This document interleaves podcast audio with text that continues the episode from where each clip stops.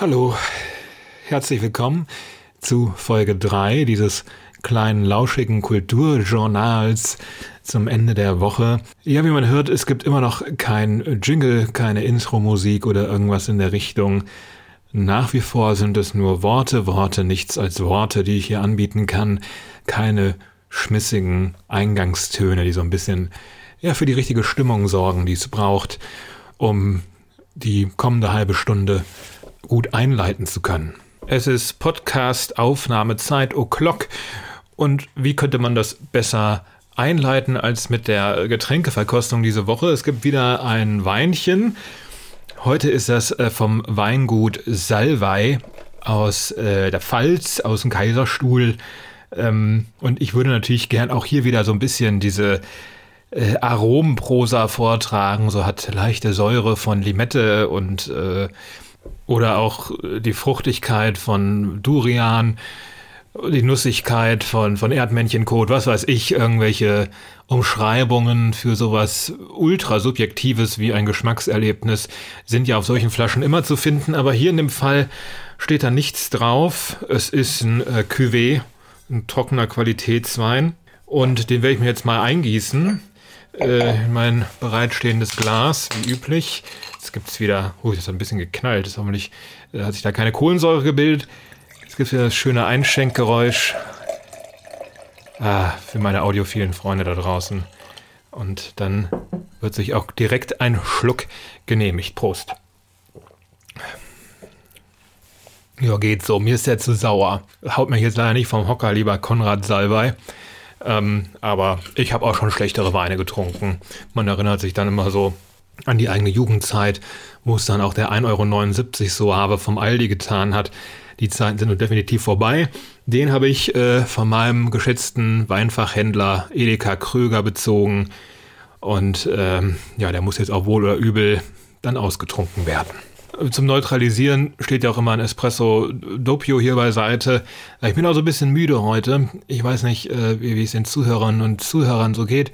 Ich bin ein bisschen müde. Es ist vielleicht ein bisschen Lockdown-Müdigkeit und äh, ja, das schwindende Geduldsgefühl und der Wunsch natürlich nach Normalität. Wer kennt es aktuell nicht? Es kennt wahrscheinlich jeder. Erzähle ich ja nun wirklich überhaupt nichts Neues.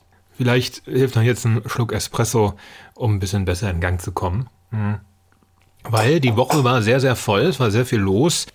Und ein bisschen muss hier ja auch die Chronistenpflicht erfüllt werden. Sagen, was los ist, sagen, was ist. Und äh, eine der Meldungen dieser Tage war, dass äh, Apple wieder farbige Laptops äh, produziert. Halleluja, ich dachte, das gehörte seit je zum Geschäftskonzept, eine bunte Produktpalette anzubieten. Zumindest sehen wir da auch einen Konzern in einer gewissen Identitätskrise. Zumindest deute ich das immer als ein Zeichen dafür, wenn ein großer Weltkonzern zu solchen altbekannten, vergangenen Trends zurückkehrt. Aber ich muss an der Stelle auch mal zugeben, ich habe noch nie ein Apple-Gerät besessen und ich habe vielleicht zwei Apple-Geräte in meinem ganzen Leben mal bedient. Das war einmal die erste Generation iPod. Auf äh, so ein iPod haben wir damals vielleicht noch so sieben Alben äh, gepasst, bei denen man dann hin und her klicken konnte und mal so ein fast ja auch schon in sich kollabierendes äh, Apple MacBook. So gesehen hat es mich zu diesem Konzern und den entsprechenden Produkten nie hingezogen. Und ja, das klingt jetzt natürlich auch so ein bisschen, bisschen edgy, ja. Also äh, Apple, das interessiert mich nicht ach, diese jungen Kids und ihr TikTok oder ja, wusstet ihr schon, wie scheiße der Kaffee bei Starbucks ist und dass die Starbucks Kaffeekultur, lokale Kaffeekulturen wie die in Italien total kaputt macht. Oh mein Gott. Äh, deswegen äh, gehe ich einfach gleich über zum nächsten Thema. Das ist der gekippte Mietendeckel in Berlin. Ich äh, kenne auch Leute, die davon unmittelbar betroffen sind. Und es ist natürlich wirklich ein absoluter äh, Worst Move, den man so machen kann, mitten in einer globalen Pandemie, wo die Kohle bei allen sehr, sehr knapp sitzt. Und dann so auf juristischem Wege eine solche Sicherheit wieder entfernen zu lassen, das ist schon maximal uncool und ich äh, kann die Verzweiflung etlicher Menschen in dem Fall bestens nachvollziehen. Es ist eine sehr, sehr unschöne wie auch unsoziale Situation. Aber es gibt auch noch ein Thema, was eher noch besser in diesen Podcast passt, weil es was mit einem gewissen Künstlerdasein hat, zwei Todesfälle gleich zu vermelden. Das eine ist der Tod von Thomas Fritsch, der unter den Hörspielfreunden natürlich bestens bekannt ist als der Erzähler der drei Fragezeichen in Lasst mich nicht lügen, Folgen 104 bis 186. Ich glaube, in diesem Zeitraum hat er da den Erzähler gegeben, weshalb viele, viele Hörspielfans diese Stimme sehr gut kennen. Oder natürlich auch als Scar in äh, König der Löwen. Aber eigentlich möchte ich äh, zum Tod von Willi Herren viel lieber ein paar Worte verlieren, weil ich immer großer Fan war von der Lindenstraße.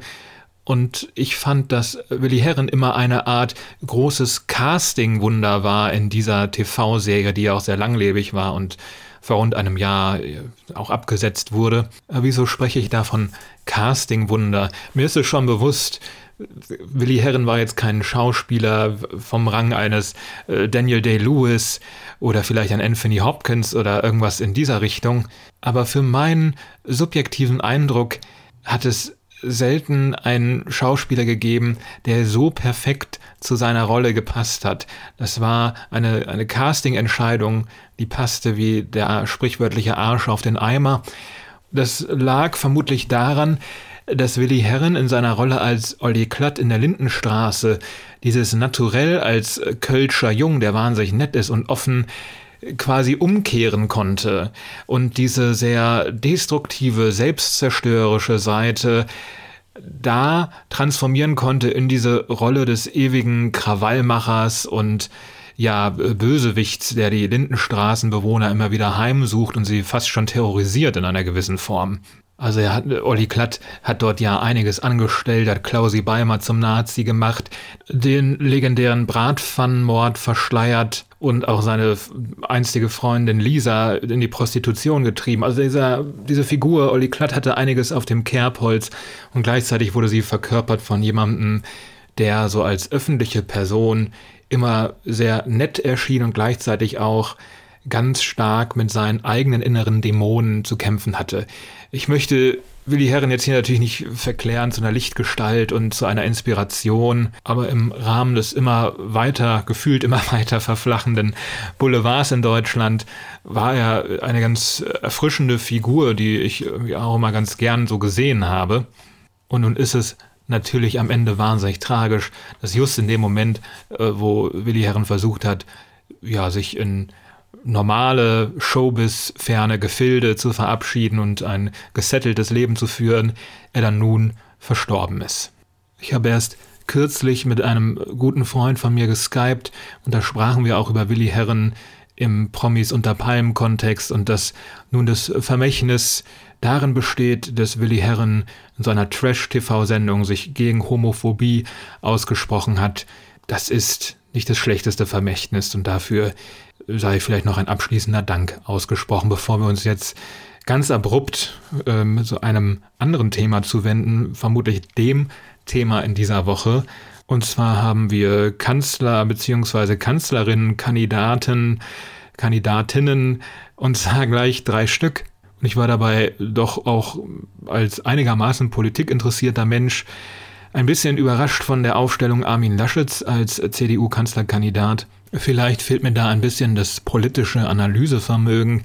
Mein Eindruck ist, dass man ein bisschen zu sehr vor Söders Konservatismus nur zurückschreckt, in Anbetracht der Tatsachen, dass man auch viele alte Dinge ausgepackt hat, medial, die seine Person betreffen, Stichwort Asyltourismus und andere sehr unschöne Aussagen oder auch das äh, Kreuz, was es im Klassenzimmer aufzuhängen äh, gelte und so weiter und so fort. Aber vermutlich ist es auch zu kurz gedacht, zu denken, dass die Medien da massiv Einfluss äh, genommen hätten auf diese große Machtfrage, die da ausgespielt, ausdiskutiert wurde.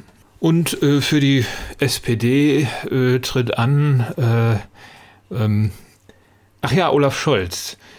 Ja, ich äh, finde, Olaf Scholz hat so ein bisschen den Charme äh, von einem coolen Geschichtslehrer, von so einem Lehrer, der einem das Heft oder die Klassenarbeit in die Hand drückt und dann sagt, ja, eigentlich wäre das ja eine 4 gewesen, aber wegen dem guten Referat letzte Woche habe ich nochmal eine 3 Minus draus gemacht. Zwinki Zwonki. Also das ist äh, vor allem in Zeiten, wo ein gewisser Charme oder ganz, ganz große Kompetenz bei den Wählerinnen und Wählern gefragt sind, nicht unbedingt das Fund, mit dem man am besten wuchern kann, um da jetzt großpolitisch was zu reißen.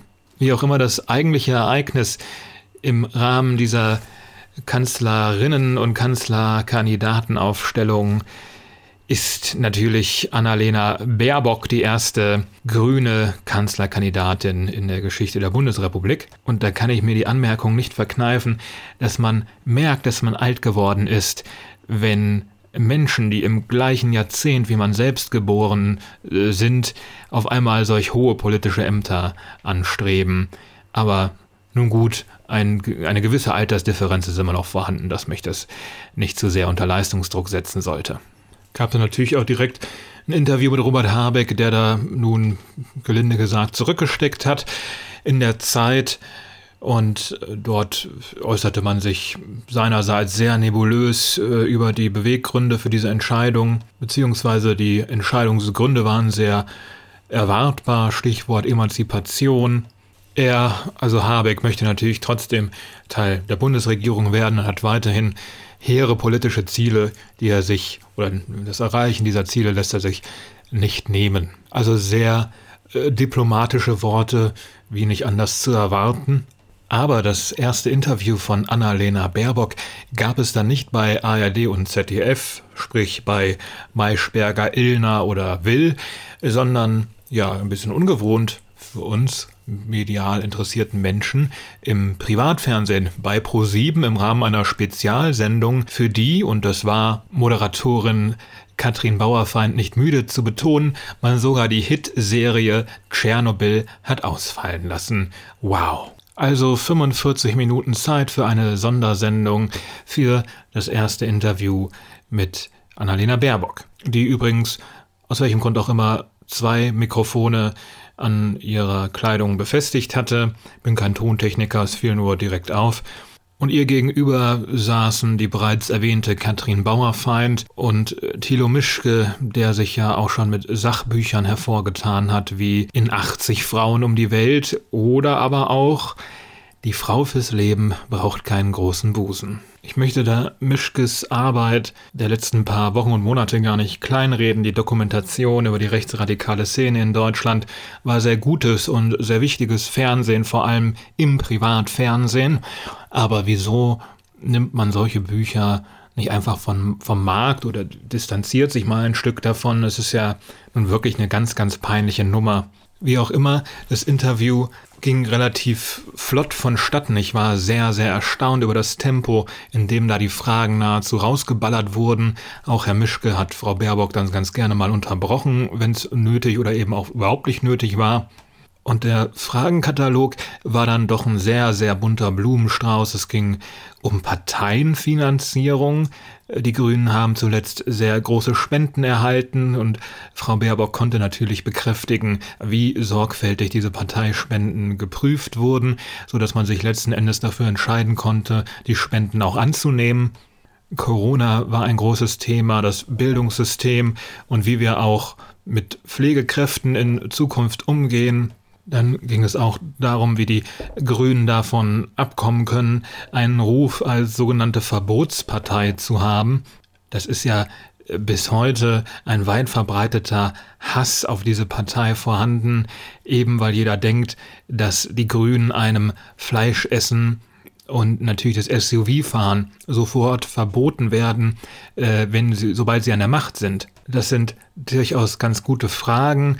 Völlig absurd war es dann, als es um äh, Wladimir Putin ging und Frau Baerbock stark dazu gedrängt wurde, die Frage, ob Putin ein Mörder sei, mit in Hinblick auf Nawalny äh, zu beantworten. Natürlich ist Russland nicht so winzig klein wie Andorra, Monaco oder der Vatikan, aber wie Frau Baerbock zu dem Land Russland steht und der dortigen Regierung, ist für meine Wahlentscheidung doch vielleicht erstmal ein bisschen sekundär. Oder vielleicht spreche ich auch hier von einer zu subjektiven Warte aus, aber ich fand das Thema bei diesem Anlass, wo man ganz andere Themen noch hätte ansprechen können, ein klein wenig deplatziert. Mit keinem Wort kam man auf größere soziale Fragen zu sprechen, wie man zum Beispiel mit sehr armen Familien nun umgeht. Okay, Hartz IV war irgendwie am Rande ein Thema, aber das wurde auch nur unglaublich oberflächlich beantwortet. Da hätte man zwei, drei Fragen mehr investieren können. Oder was macht man auch mit so sozialen Errungenschaften wie dem Mindestlohn? Und generell, wie kann man vielleicht das Gesundheitssystem reformieren, um da einfach für die Bürgerinnen und Bürger mehr herauszuholen. Von heißen Eisen, sprich Themen wie Rassismusprobleme in Deutschland hat man natürlich äh, gänzlich die Finger gelassen. Naja, es war alles ein bisschen chaotisch. Man hat halt gesehen, dass Mischke und Bauerfeind solche Interviews bislang noch nicht so in der Form geführt haben, vor allen Dingen mit so einem hohen Aktualitätscharakter wie in diesem Fall. Aber wir bleiben natürlich auch beim, äh, bei, bei, der Bundestagswahl mit am Drücker und äh, ich bin gespannt, wie sich die Bundesrepublik verändern und vielleicht sogar erneuern wird, wenn die Wahlen anstehen. Ich weiß, ich äh, verquatsch mich hier ein bisschen.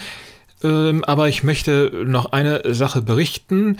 Ich war am Montag in dieser Woche bei meinem Hausarzt. Äh, vielleicht dazu zur Erklärung. Ich habe eine äh, Vorerkrankung und muss auch ein Medikament regelmäßig zu mir nehmen, weshalb ich sowieso alle halbe Jahre äh, vorstellig sein sollte bei meinem Hausarzt. Nichts allzu kompliziertes. Meistens ist dieses Gespräch nur darauf hinauslaufen, dass man sagt, dass es einem gut geht und man gut zurechtkommt mit allem und man vielleicht äh, mal wieder Blut abnehmen sollte oder irgendwas in der Richtung. Aber es ist jetzt nicht irgendwas super kompliziertes. Und natürlich kam man auch auf das Thema Corona-Impfung zu sprechen und ich bin jetzt ein bisschen euphorisiert, denn ich habe gleich zwei Wartelistenplätze. Einmal in der Praxis meines Hausarztes direkt vor Ort. Dort stehe ich auf der Liste. Sprich, ich werde vielleicht von dort irgendwann angerufen, mir wird ein Impftermin angeboten, aber auch beim hiesigen Impfzentrum konnte ich mich dank einer Bescheinigung anmelden und hoffe, dass bald irgendwie der erlösende Anruf oder Brief, was auch immer, irgendeine Form der Benachrichtigung mich erreicht und ich mir dann den guten, teuren Impfsaft äh, in den Arm jagen lassen kann. Meine höhere Priorisierung, was die Impfung anbelangt, setzt sich, glaube ich, in dem Fall zusammen aus äh, meinem leichten Übergewicht, das ich habe. Der BMI spielt ja auch aktuell eine Rolle für die Priorisierung und halt diese entsprechende Vorerkrankung. Und äh, ja, ich bin jetzt zumindest, wie bereits erwähnt, ein bisschen euphorischer, positiver auch gestimmt und äh, bin aber auch gespannt, wie lange das jetzt noch dauern wird, bis der Piekser kommt. Und mein Arzt fragte mich dann auch, wie viel ich aktuell wiegen würde. Ich betonte dann, ich hätte ein bisschen zugenommen im, im Lockdown jetzt über die Monate hinweg und er meinte dann, ja, klasse, aber schade, dass Sie nicht den BMI 40 erreicht haben. Ja, das ist natürlich etwas, was man äh, nicht allzu häufig von seinem eigenen Arzt hört, dass es gut ist, dass man zugenommen hat. Aber äh, in dem Fall möchte ich es mal so stehen lassen. Ja, wie schön, wie schön die Impfung naht.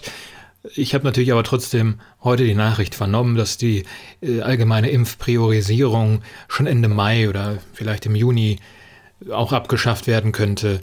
Und dann kann auch jeder Erwachsene drankommen, der möchte. Und nach wie vor kann ich nur darauf hoffen, dass die Kulturstätten ihre Öffnung erfahren, weil das, glaube ich, auch dem Content dieses Podcasts sehr zugutekommen wird. Wie finde ich jetzt die Überleitung zu den Büchern in dieser Woche?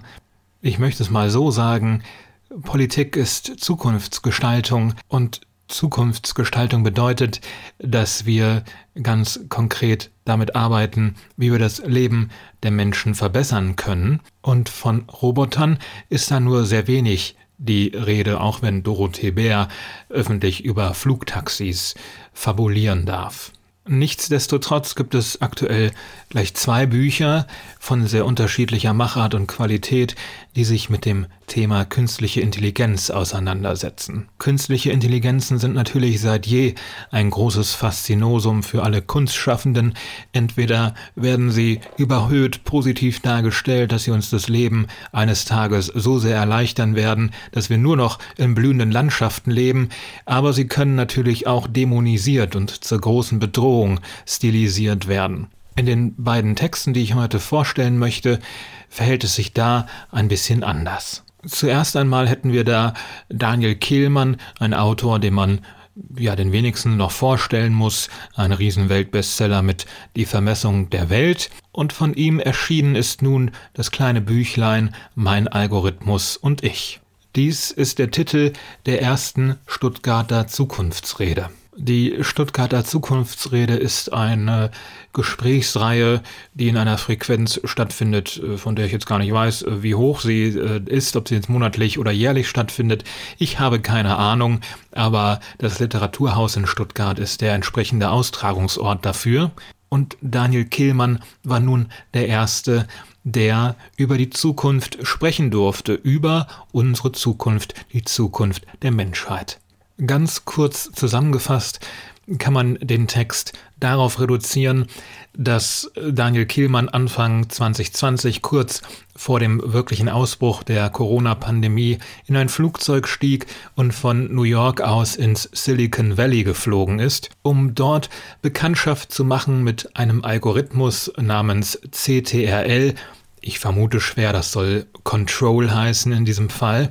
Und dieser Algorithmus kann angeblich das gleiche wie Daniel Kehlmann es auch selbst kann, Geschichten schreiben, Romane schreiben, Theaterstücke schreiben und so weiter. Sprich, dieser Algorithmus kann literarisch fiktionale Texte verfassen. Und davon sieht sich ein Autor vom Kaliber eines Daniel Kehlmann, aktuell einer der wenigen deutschsprachigen Autoren von wirklichem Weltruhm, äh, der so einer sieht sich dann natürlich sehr bedroht und möchte wirklich herausfinden, ja, kann denn diese KI wirklich das, was ich auch kann? Ist mein Berufsstand wirklich bedroht? Das ist äh, die ganz geraffte Darstellung dieser Rede. Und in diesem Fall kann man schon mit einer Kritik am Titel einsetzen. Warum heißt diese Rede denn bitteschön Mein Algorithmus und ich? Dieser Algorithmus wurde doch von jemand völlig anderem programmiert.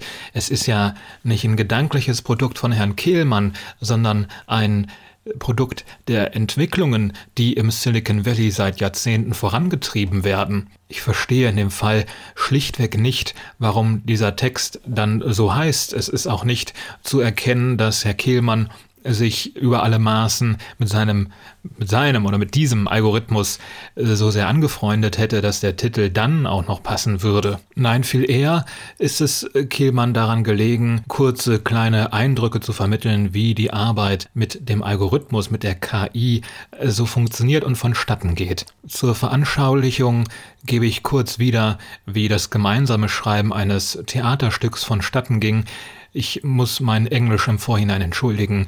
Es ist vielleicht nicht das allerbeste, aber ich glaube, man wird es verstehen. Also, Daniel Kehlmann wirft als erstes folgenden Brocken hin, und zwar eine Mary spricht What is your problem, Jack?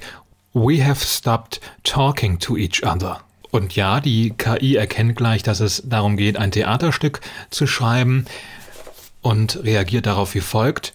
Jack, looking at her with a smile, I am not going to talk anymore. Worauf Kehlmann dann antwortet, Why not? You are my husband, I am your wife. Und dann schafft es die KI sogar direkt einen äh, Szenenwechsel voranzutreiben. Sie schreibt dann The next scene shows the same couple in bed and they continue their conversation. Das geht dann munter so weiter. Man sieht schon an diesem kurzen Ausschnitt, diese KI ist in einem äh, ja, minimalen kleinen Radius in der Lage, sich der Textsituation, die vorgegeben ist, anzupassen. Aber bei allen Experimenten, die Kehlmann da macht, läuft es immer darauf hinaus, dass am Ende der Text völlig zerfasert wird. Es geht maximal, glaube ich, immer für eine Seite lang gut. Das ist jetzt keine riesige, in Angst versetzende Leistung, die den Berufsstand der Autorinnen und Autoren ernsthaft in Gefahr brächte.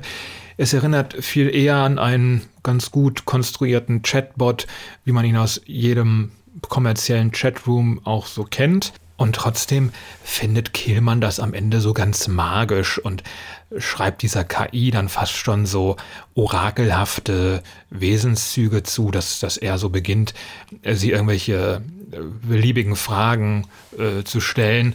Und ja, das ist dann schon ein bisschen unglücklich. Daraus ergibt sich dann auch, dass die, äh, diese Rede, diese Zukunftsrede nur etwas stark Berichtendes hat und nichts wirklich darüber hinausdeutendes, einordnendes, wie sich Kehlmann dabei jetzt so gefühlt hat, von dieser KI Texte weiterschreiben zu lassen, das ist schon dann am Ende erschreckend banal im Endresultat. Ich verstehe auch, dass es natürlich sehr, sehr kompliziert ist, im Rahmen einer kurzen Rede äh, ganz genaue Programmiervorgänge aufzuzeigen und zu erklären, wie die Situation genau aussah, wenn man da vorm PC sitzt und etwas eingibt, was die KI dann in eine Geschichte verwandeln soll oder in einen erzählerischen Text. Trotzdem ist das sehr, sehr nebulös und äh, schwer vorstellbar, wie das alles vonstatten gegangen ist. Also da muss ich ein bisschen spezifizieren.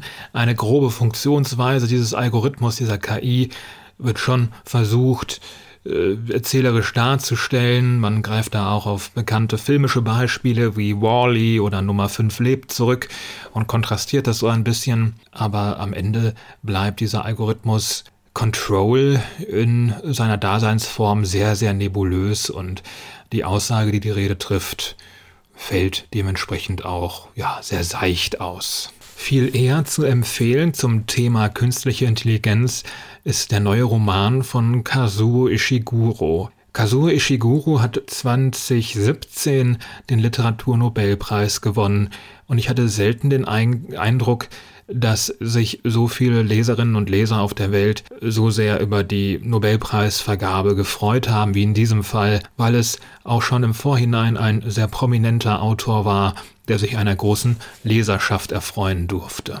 Kazuo Ishigurus bekannteste Bücher sind Was vom Tage übrig blieb und Alles, was wir geben mussten, zwei wirklich berührende wie eindrückliche Romane, und ich möchte sagen, zu diesen großen Romanen der modernen Literaturgeschichte hat sich nun noch ein drittes Werk dazu gesellt, und eben dieses Werk, was mit alles, was wir geben mussten und was vom Tage übrig blieb, zusammen eine Art Triptychon ergibt, hat den schönen Titel Clara und die Sonne. Mit Clara und die Sonne habe ich hier endlich mal ein Buch zur Hand, dessen Handlung sich sehr gut nacherzählen lässt, weil es, naja, logischerweise kein Sachbuch ist und auch keine Essaysammlung und auch einfach sehr, sehr geradlinig geschrieben ist. Clara ist die Erzählerin dieses Romans. Zu Beginn sitzt sie noch in einem Ladenschaufenster und erklärt uns das, was sie draußen sieht. Sie ist eine sogenannte KF und KF steht für künstliche Freundin. Diese KFs sind etwas, was in einer nicht näher benannten Zukunft ja sich einer großen Nachfrage erfreut und diese Zukunft ist nicht genau datierbar. Es wird auch nicht im Roman konkret darauf hingewiesen, in welchem Jahrzehnt man sich befindet. Es könnte 2050, aber auch 2150 sein. Zugleich existiert aber auch immer noch der Laden, in dem Clara sitzt, was darauf hindeutet, dass es immer noch analoge Dienstleistungen gibt und das Internet nicht den kompletten stationären Einzelhandel schon komplett ersetzt hat. Aber Claras Schicksal ist es natürlich nicht, ihr ganzes Dasein hindurch in diesem Ladenschaufenster oder in diesem Laden zu sitzen. Deswegen kommt auch eines Tages ein Kind auf sie zu, das sie als künstliche Freundin für sich selbst auserwählt. Es, äh, dieses Kind heißt Josie, ist ungefähr 13, 14 Jahre alt und Clara darf dann zu Josie und ihrer Mutter mit nach Hause und dort für Josie die bestmögliche künstliche Freundin sein. Das wäre in geraffter Form die Rahmenhandlung dieses Romans. Und weil der Roman über eine recht simple, sehr gut lesbare Sprache verfügt, denkt man manchmal auch als Leser, dass vieles sehr erwartbar ausfallen könnte in diesem Roman. Man erwartet dann immer ein bisschen auf die Knalleffekte der Science Fiction. Wird Clara vielleicht doch noch böse? Hat Clara einen ganz anderen Zweck als den, den der Roman in erster Linie vorgibt und reflektiert, den natürlich Clara als Ich-Erzählerin selbst reflektiert? Aber nur wenig eigentlich gar nichts von dem tritt wirklich ein. Denn im Kern handelt das Buch natürlich nicht von Robotern oder künstlichen Intelligenzen, sondern von uns Menschen ganz allein. Und dafür müssen wir das Wesen der KI klarer gar nicht von, vom, vom Kern auf durchdringen und verstehen. Wir als Leserinnen und Leser müssen die Welt vielmehr verstehen, die sie umgibt.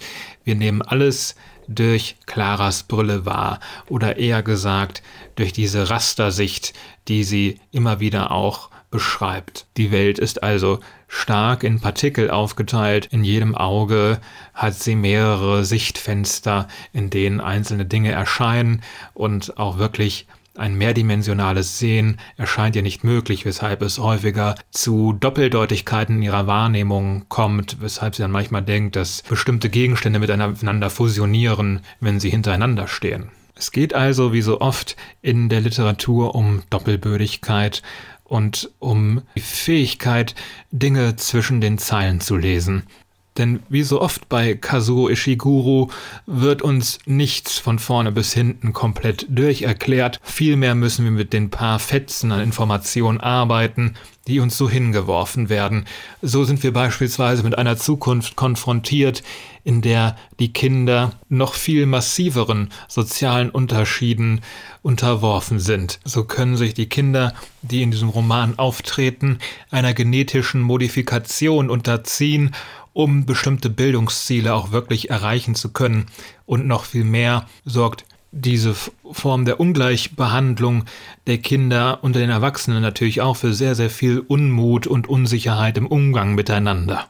Clara kann das in ihrer Rastersicht nur schwer reflektieren. Sie kann es uns nur sehr neutral darstellen und gleichzeitig eine liebe und gütige Dienerin ihrer Josie und deren Mutter gegenüber sein. Und mit Claras Augen sehen wir dann auch, dass die Menschen untereinander ein klares System an ethischen und moralischen Grundsätzen brauchen, um miteinander gut auskommen zu können. Clara kann so etwas für sich entdecken, indem sie die Sonne zum allerhöchsten Wesen emporhebt und vergöttert. Das rührt natürlich einerseits daher, dass Clara als Roboter, als künstliche Freundin solarbetrieben ist. Andererseits hat sie auch einen hehren Glauben daran, dass die Sonne über eine besondere Kraft verfügt, die Menschen ganz konkret heilen kann.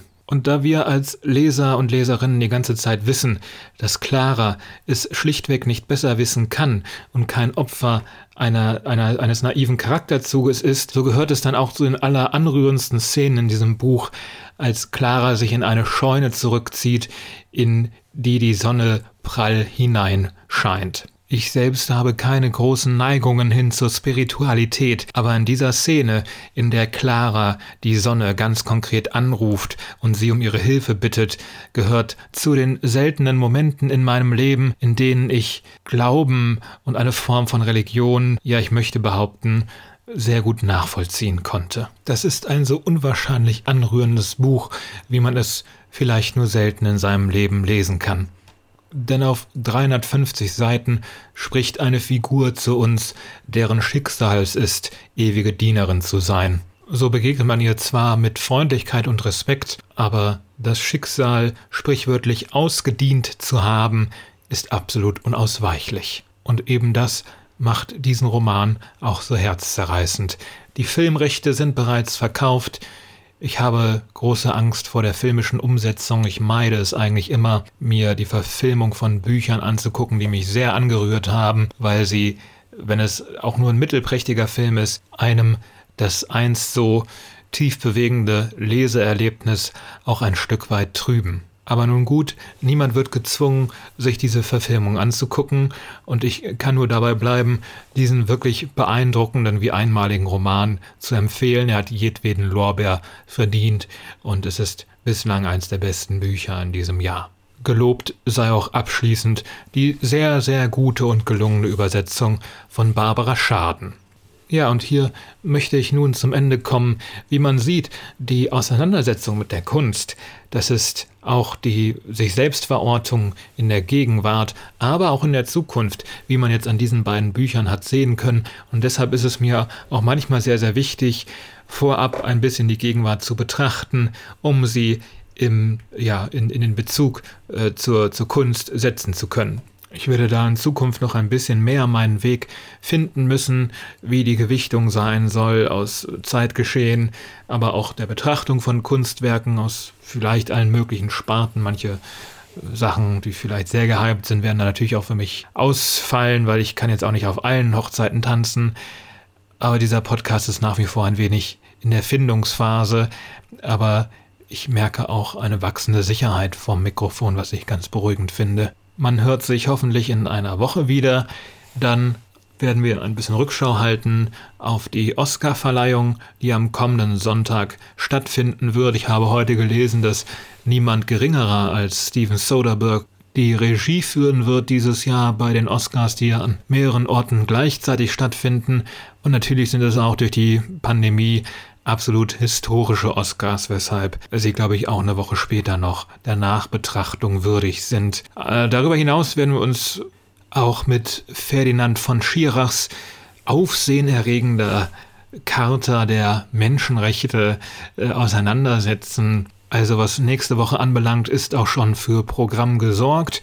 Und bis dahin bleibt mir nur zu sagen, danke, gute Nacht.